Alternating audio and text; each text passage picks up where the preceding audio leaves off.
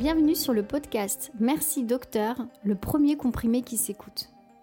Je suis Nesliane et j'ai le plaisir de co-animer ce podcast aux côtés du docteur William Bérébi. Après 10 ans de troubles digestifs, je me suis dit qu'il était vraiment temps, au début de l'année 2019, de consulter un spécialiste.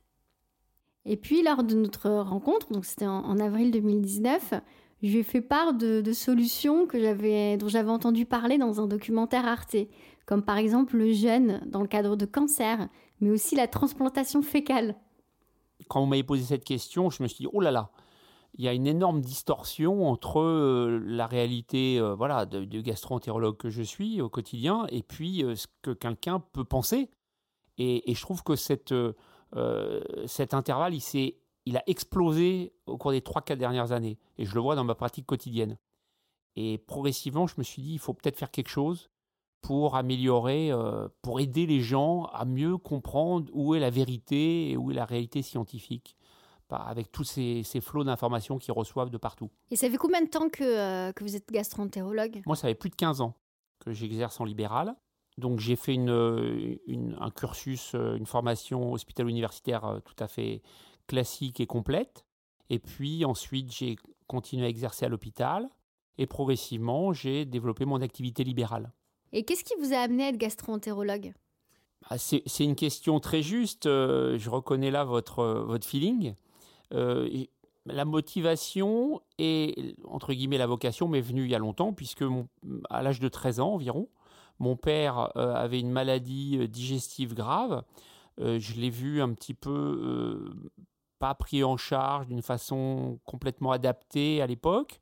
Et finalement, un jour, bah, je l'ai retrouvé aux urgences, euh, opéré en urgence.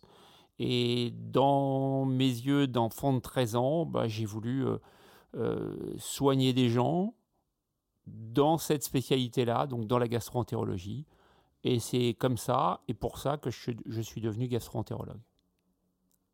Et vous m'avez dit que vous étiez également interniste. Moi, j'ai jamais entendu ce terme.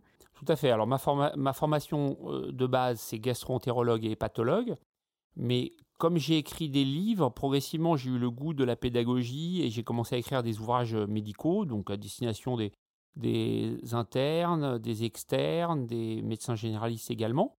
Et progressivement, euh, je me suis aperçu que euh, la gastroentérologie et les pathologies, c'était trop euh, fermé en quelque sorte. Et j'ai ressenti le besoin d'être transversal, c'est-à-dire de communiquer avec les autres spécialités.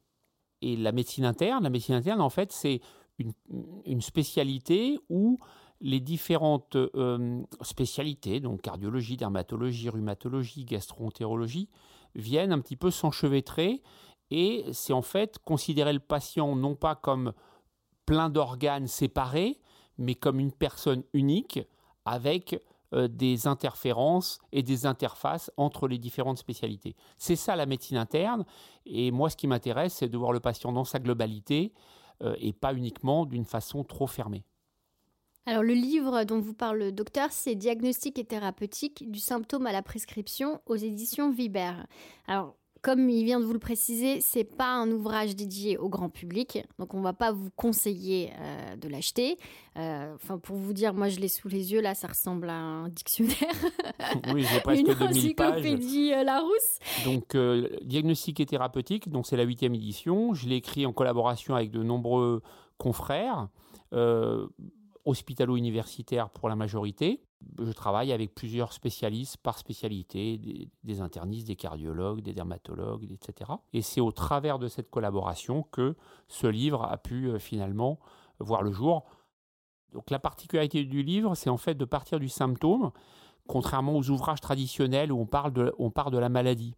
Donc c'est un ouvrage qui nécessite euh, vraiment une très grosse masse de travail. Euh, ce travail d'équipe a permis d'aboutir au, résultat d'aujourd'hui. J'ai senti lors de notre euh, première consultation que vous étiez vraiment très à l'écoute.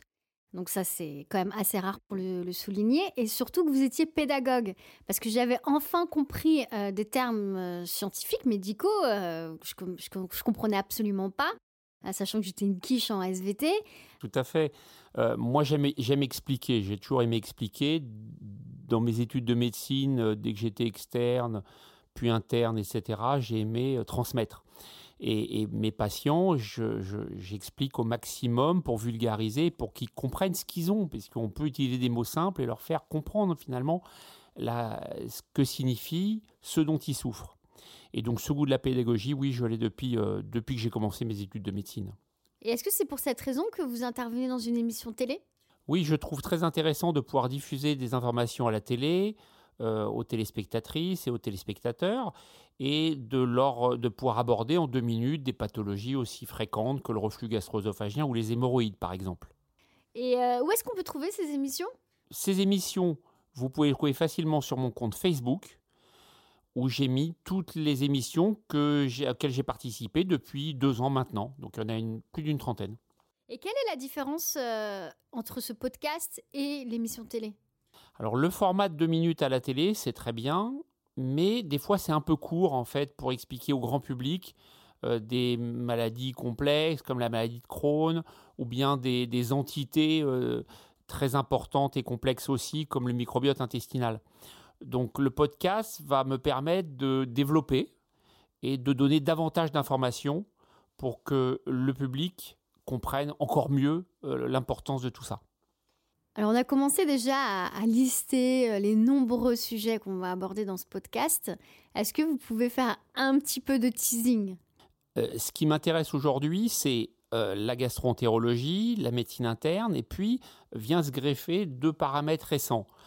Le premier, c'est le microbiote intestinal, puisqu'il y a une dizaine d'années environ, on découvre que finalement, c'est lui qui euh, gouverne euh, et dirige l'ensemble du corps humain en quelque sorte. Vous m'aviez dit c'est le patron. C'est le patron, voilà, c'est le patron et c'est lui qui va déterminer finalement ce qui va se passer en termes de maladies ou de symptômes. Donc ça c'est fascinant et donc ça a été une véritable révolution pour moi il y a une dizaine d'années de le, de, l'apprendre et, de le comprendre dans sa globale, en profondeur. Et donc ça, c'est un paramètre qui m'a euh, motivé pour transmettre aux patients l'intérêt et le rôle énorme du tube digestif. Et puis l'autre paramètre intéressant, c'est les, phénomènes euh, sociétaux, l'alimentation, la pollution, tout ça sont des sujets qui explosent, qui sont foisonnants et euh, qui viennent s'interfacer évidemment avec ma, pratique quotidienne de, médecin gastro-entérologue.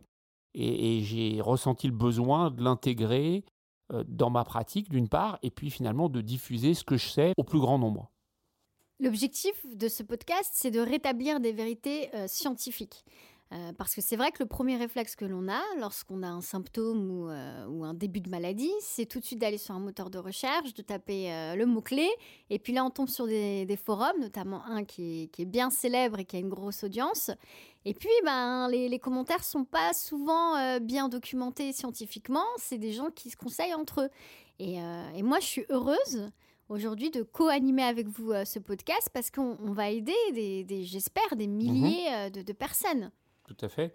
L'objectif, c'est de donner de l'information euh, qui soit validée, donc vraie, et d'une façon totalement objective et neutre. C'est-à-dire que moi, je n'ai rien à vendre, je n'ai aucun produit, euh, euh, je n'ai pas de conflit d'intérêt avec l'industrie agroalimentaire. Si vous m'entendez parler du lait, bah, c'est que le lait, je vous dirai des vérités dessus, qui vous plairont ou pas, mais ce sont des choses qui sont scientifiquement validées. Voilà, tout simplement.